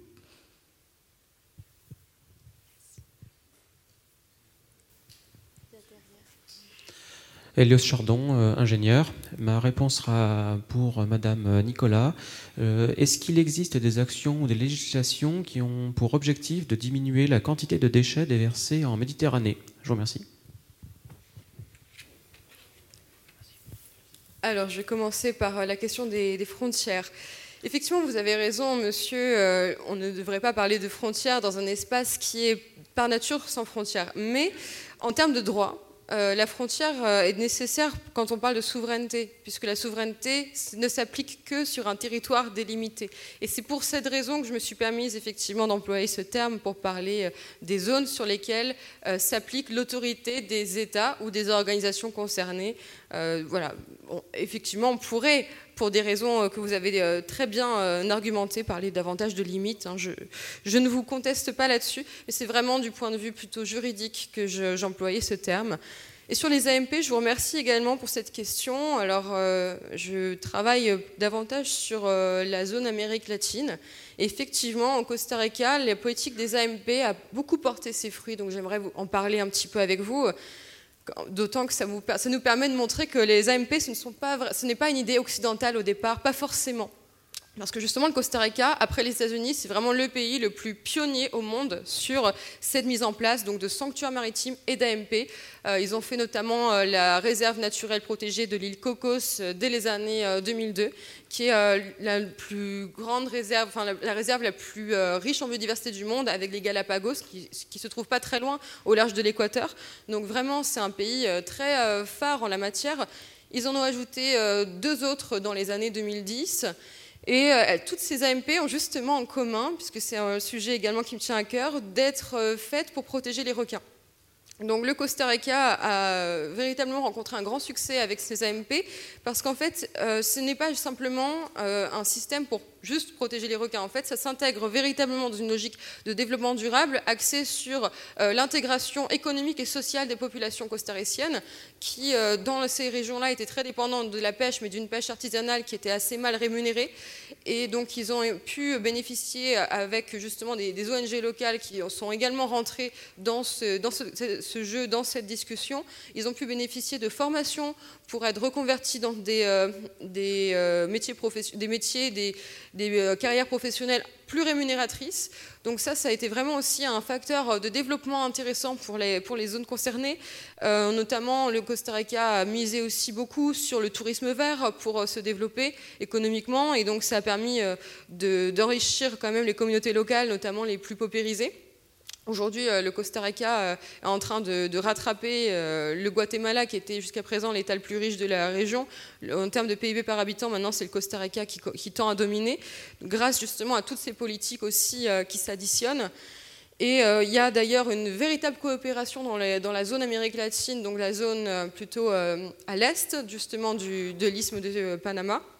On, a euh, véritablement euh, euh, on a une organisation en fait qui est née, qui s'appelle ACMAR, et qui véritablement permet à tous ces États de coopérer sur la protection donc, de leurs zones euh, maritimes. Ils ont mis en commun, si on veut, leurs ZEE pour véritablement mettre aussi en commun leurs moyens de sauvegarde.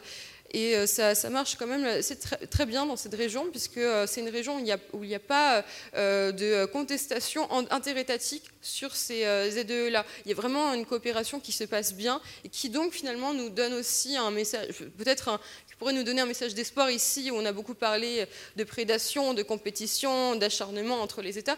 Là, on voit qu'il y a quand même aussi des mécanismes qui fonctionnent, et donc BBNJ n'est pas forcément, je dis bien pas forcément mort dans l'œuf, avec les AMP, tout dépend de la manière dont elles sont mises en place. Aussi des zones, il y a des zones plus, entre guillemets, pacifiques que d'autres. Euh, il y a des pays qui coopèrent davantage entre eux que d'autres. Effectivement, je pense qu'une AMP en mer de Chine méridionale, euh, c'est pas la peine. Mais voilà, en Amérique latine, ça apporte ses fruits. Et même les États-Unis sont, euh, vraiment précurseurs en la matière. On a vu le mandat de Trump qui est passé souvent pour euh, être quelqu'un quand même d'assez climato-sceptique. Ce qu'on n'a pas dit, c'est que pendant le mandat Trump, on a énormément élargi la, l'AMP euh, des États-Unis, qui avait été mise en place euh, des années auparavant euh, sous Bush, qui avait été déjà élargie sous Obama. Et donc là, les États-Unis ont encore élargi leur AMP. Donc en termes de protection de la biodiversité, c'est vraiment une bonne nouvelle.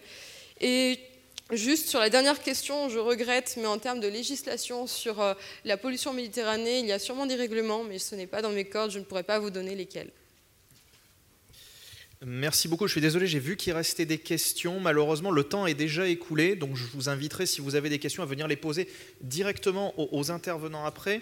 Euh, finalement, pour conclure très très rapidement, parce que je sais que le buffet arrive et que euh, probablement les autres séances sont déjà finies, euh, le, mot que je vais retenir, parce je parlais de laboratoire en, début, bah, pour fermer, je vais retenir un autre mot-clé que vous avez tous prononcé d'une manière ou d'une autre, c'est le mot de gouvernance. Alors c'est facile d'avoir des spécialistes de sciences humaines qui vont vous parler de gouvernance. Hein. Finalement, on reste un petit peu dans notre, j'allais dire, dans notre, notre facilité et notre précaré. Mais on se rend bien compte que c'est la gouvernance qui potentiellement va faire avancer les choses. Une gouvernance qui va être économique, technologique, juridique, mais que ce n'est pas dans l'isolement et ce n'est pas dans l'égoïsme de telle ou telle puissance, qu'elle soit riveraine de la Méditerranée ou non, que des solutions réelles pourront être apportées. Une fois de plus, on est dans une mer semi-fermée, avec un écosystème complexe et qui va bien au-delà des rives. On a parlé de l'Éthiopie tout à l'heure, on a parlé du bassin du Nil, il faudrait parler des Alpes. On n'a pas parlé des Alpes jusqu'à présent, mais les Alpes sont un contributeur majeur à l'équilibre de la Méditerranée. Et donc finalement, c'est par la gouvernance et par la coopération, Luc, tu parlé de l'Union européenne, mais qui n'est pas la seule, que potentiellement ces enjeux, je ne vais pas parler de problème à ce stade-là, mais ces enjeux trouveront une solution. Merci beaucoup et merci à nos intervenants pour la qualité de leur présentation et de leurs réponses.